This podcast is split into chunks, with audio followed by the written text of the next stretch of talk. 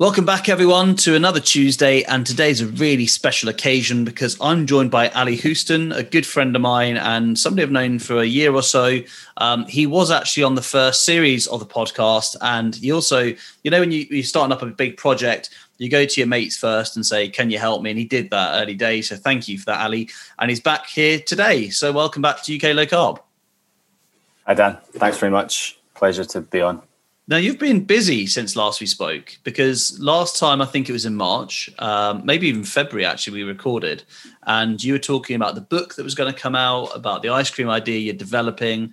And I know that already the book is out and it's on Amazon. Everyone can go and get that. Um, you've been pretty busy this this last few months, right? Um, how have you found all of that and the whole COVID breakout and uh, the lockdown? How's it been for you?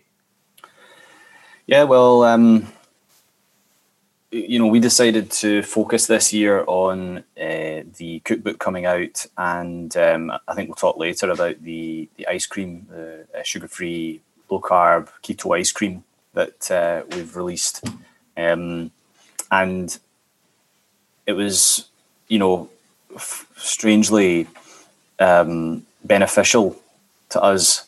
F- you know, having lockdown, it just you know, building these two projects.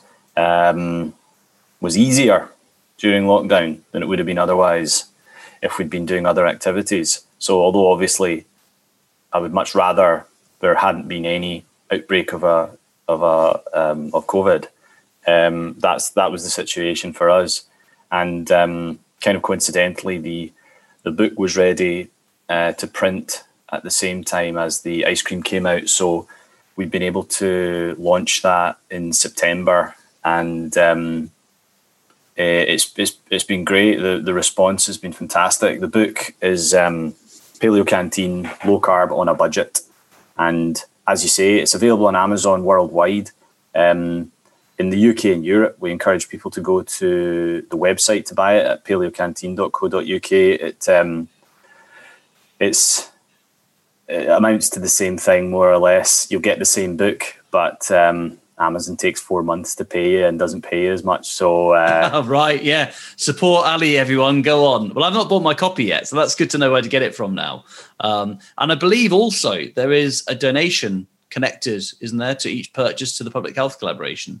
That's right. Regardless of where you buy it from, each purchase will um, result in a fifty pence donation to the public health collaboration. Uh, that was important to myself and John, who co-wrote the book, um, and you know David Unwin wrote the foreword to the book um, and has been very supportive, um, as has Sam Feltham, and we wanted to give something back there. So fifty pence from every book sale is going to the PHC, which you know whose work is is fantastic. That's superb. So, what's been the response to the book so far? Then, how have people uh, has, have, has, anyone given you feedback directly? Have you seen any recipe pictures that have been taken by some of the people who've bought the book? Yeah, it's been lovely actually. Um, it was a labour of love, and uh, John and I put it together um, carefully, and you know the we, we took time and uh, got really good photographs done of the food, and um, the feedbacks reflected that.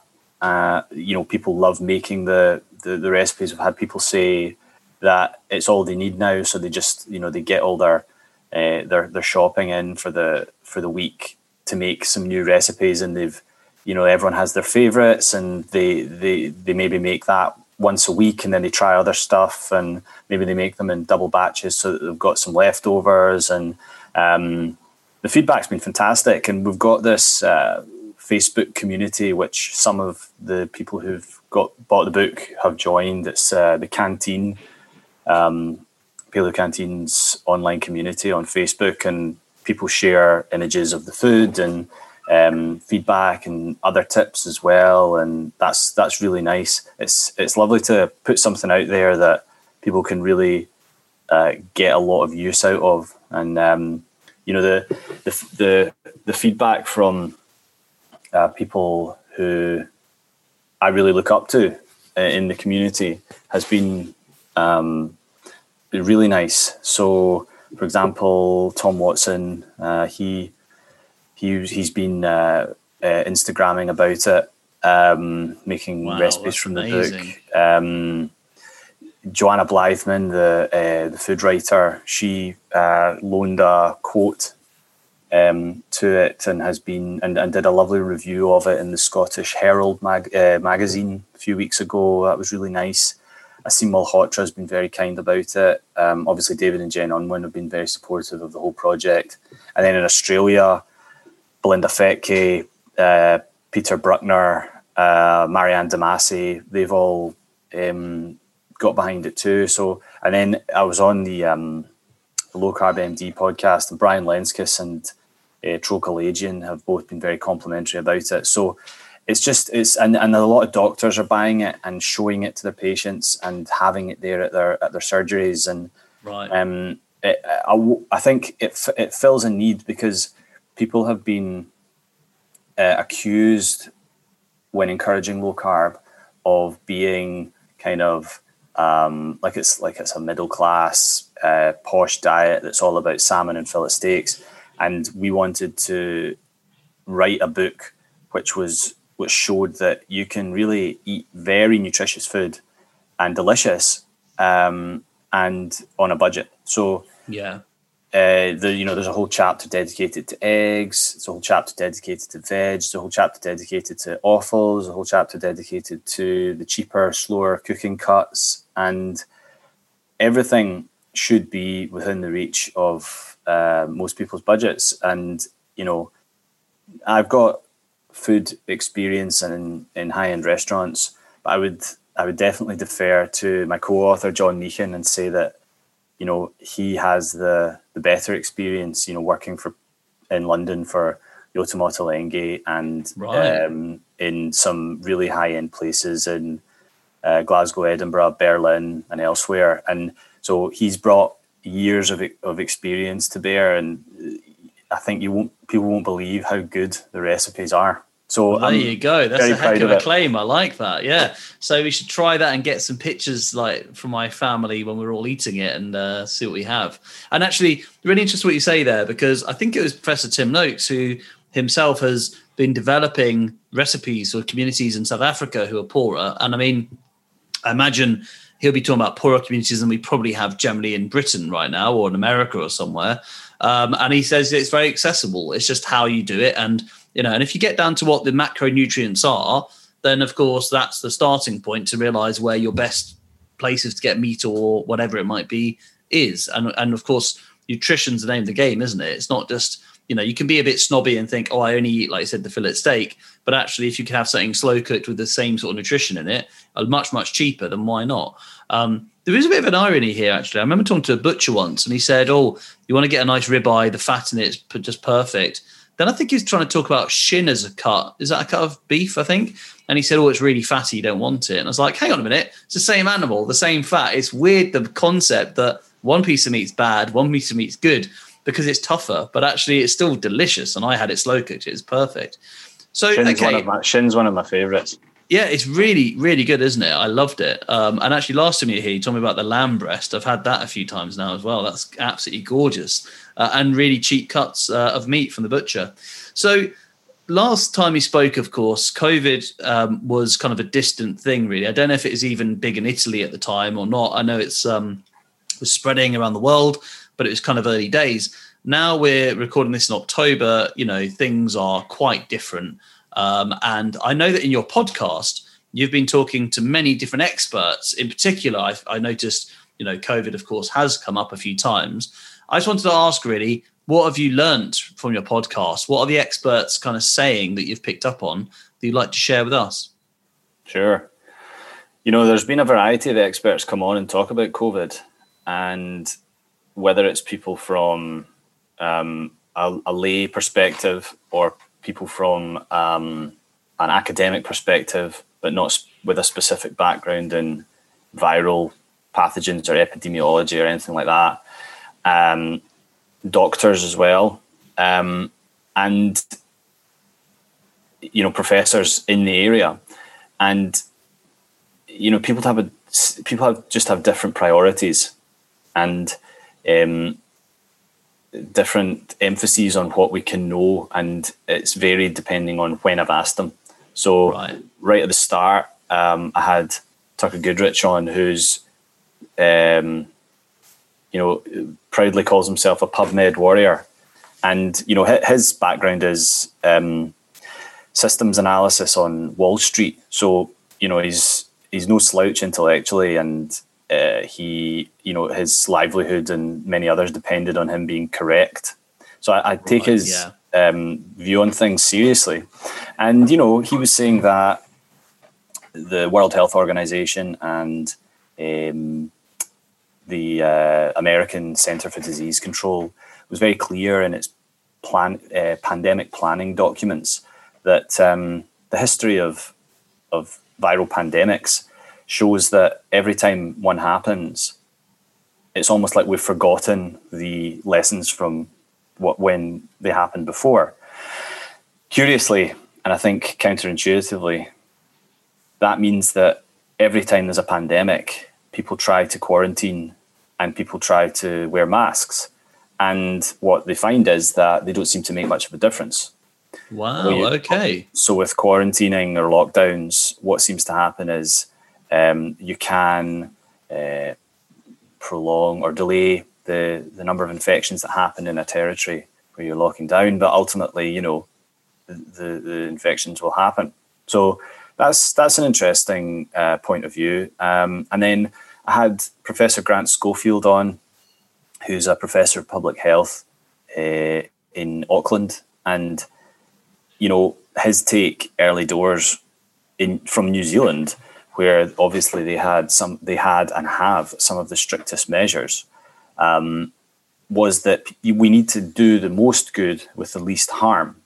So he was keen to emphasis emphasize the, the sort of downsides of lockdown, um, and, one, and and asking the question: Is lockdown the best long term solution? Um, I guess because you you tend to simply delay the infections, which are bound to happen eventually. Um, he suggested yeah. that doing um, strong random sampling, but not massive widespread testing, is a good thing because then you get a true picture of what's happening in the in the community in different communities. You know. Um, so he, he kind of called for a real public discussion on the science, and I think you know back in April I would have hoped for the same, and it actually it's turned out into a more of a um, a, a public fight on the science.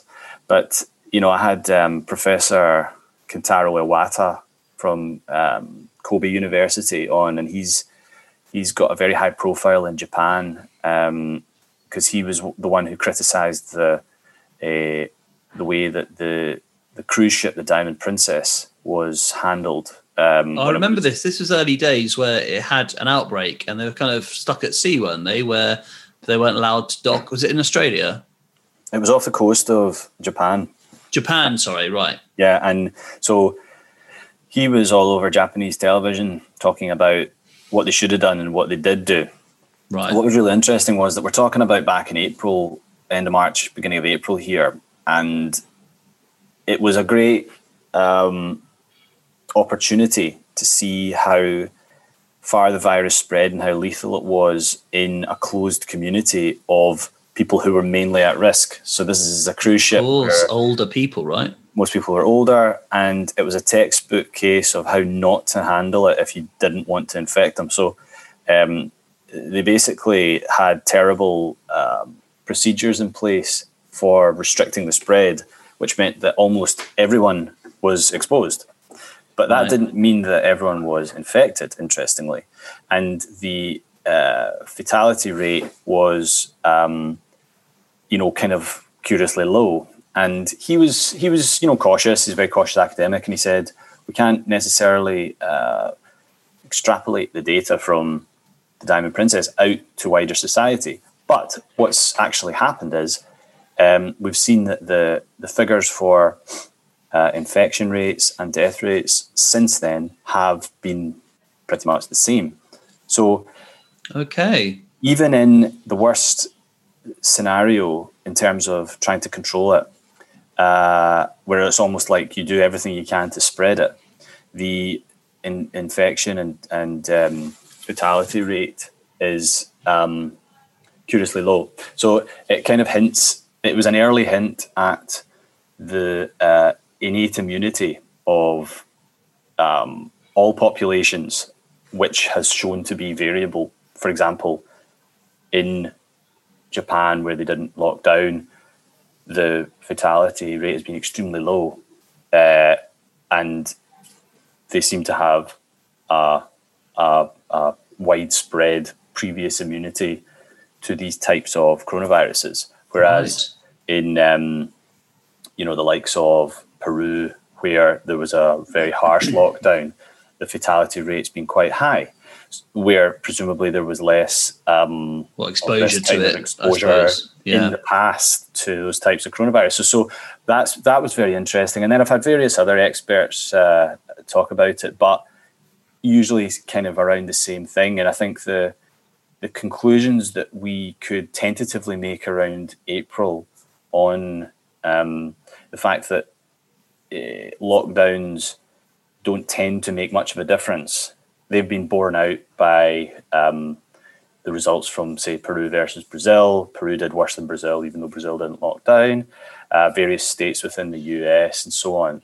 So that that's been interesting, and I think as well, there's been a, a big emphasis when talking to people on the podcast uh, and when I went on a Ivor Cummins podcast um, about metabolic health and how that can really help in terms of protection. Now, we don't know to what extent, but we know that people who are metabolically unhealthy um, have more susceptibility so, and of course, we know that the Western world, in particular, and actually, it's not just the Western world. China's got a massively high diabetes rate, hasn't it? There, there are metabolic health symptoms felt probably by most countries these days in the so-called developed world, which is you know worrying, isn't it? Considering that you know if you look at the moon landings, the launch scene from 1969, you can see the shot of the people who are watching, and they look really thin, which is strange considering you know like they were a mixture of age groups, whereas we've gotten to the mindset of oh yeah we just have heavier people nowadays and it becomes almost normal doesn't it? And it's it's quite sad to, to see how unhealthy many of us are.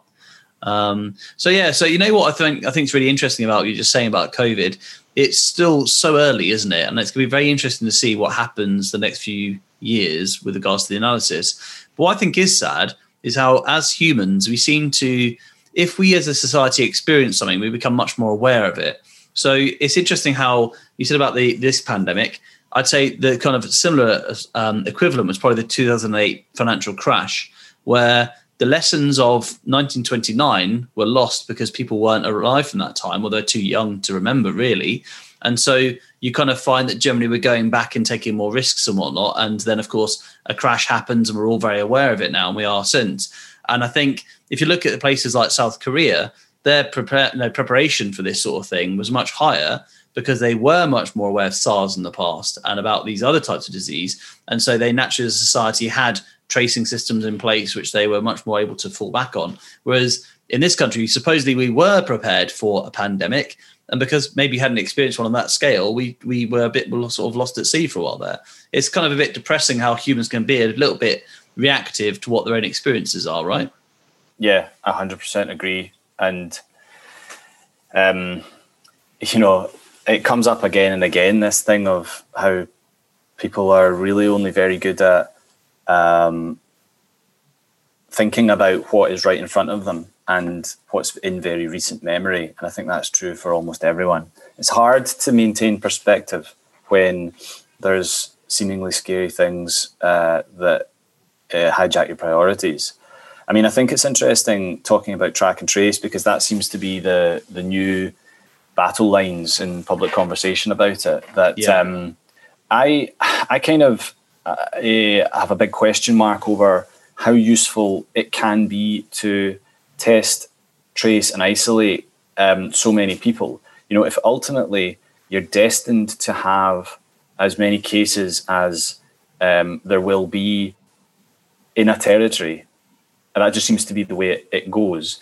And certainly, the chief medical officer um, has been on radio, including Radio Four, in the last couple of days, contravening what Matt Hancock is saying. and saying wow. that um, and saying that you know you must reach a level of uh, community immunity eventually. That's just how it works, you know. Yeah. And and uh, people like Sunetra Gupta, uh, Carl Heneghan, and other professors of this kind of thing um, saying as much as well. So, if you know the World Health Organization um, and these people are saying repeated lockdowns is just a way of prolonging the life of the virus within the community, I'm I don't understand why test, test, trace, and isolate is not just more of the same. Yes, you slowed it, slow it all down, but um, given that the you know the person who's in charge of the vaccine um, development in Oxford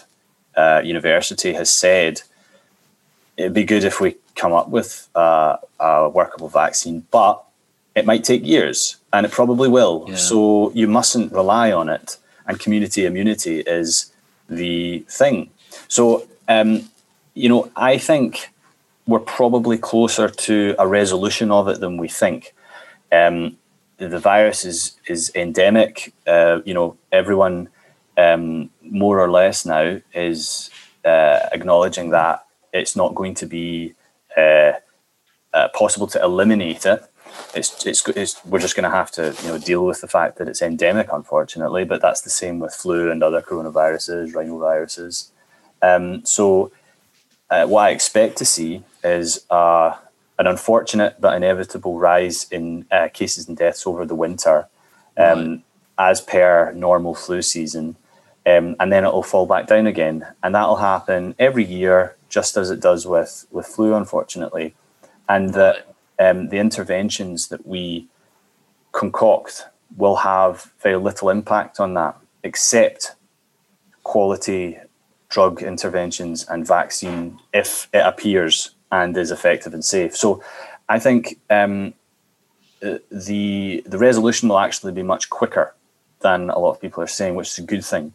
Um, and it's going to have to naturally work its way out, is what you're kind of saying, I suppose. I suppose the, the biggest thing apart from medicine then is metabolic health. And if we can tackle that as individuals, then we should personally be in a better position to do so. I mean, obviously, we'd like the government to do something about that, of course, as well. But I think if, as individuals, we can try to look after metabolic health, then we will hopefully be in a better immune position, as Dr. Aseem Malhotra says, right?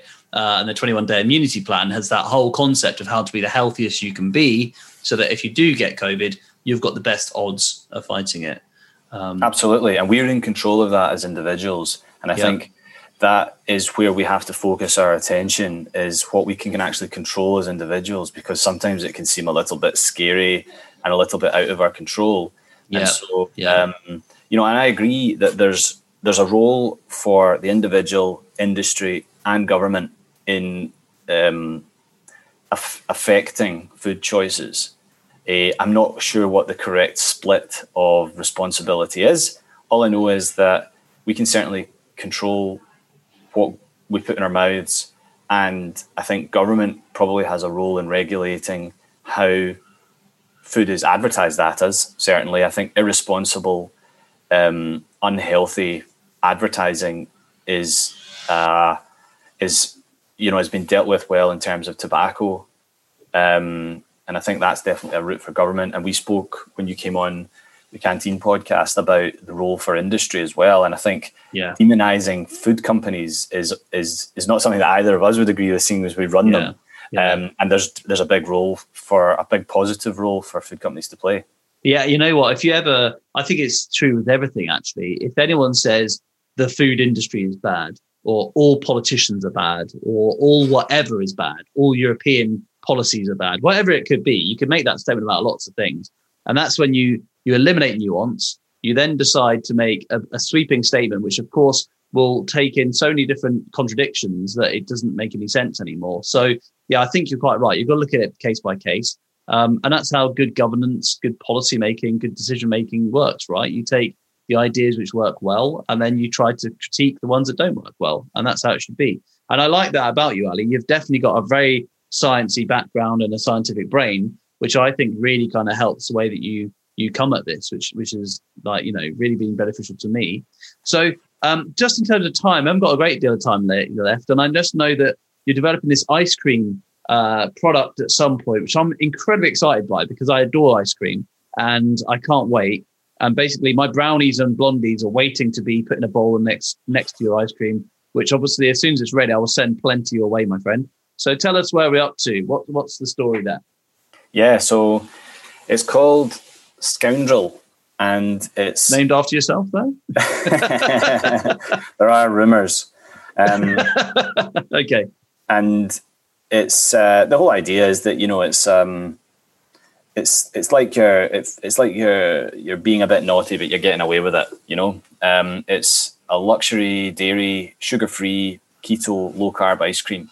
So it's exactly the type of thing that I wanted when I first started eating low carb, keto, paleo.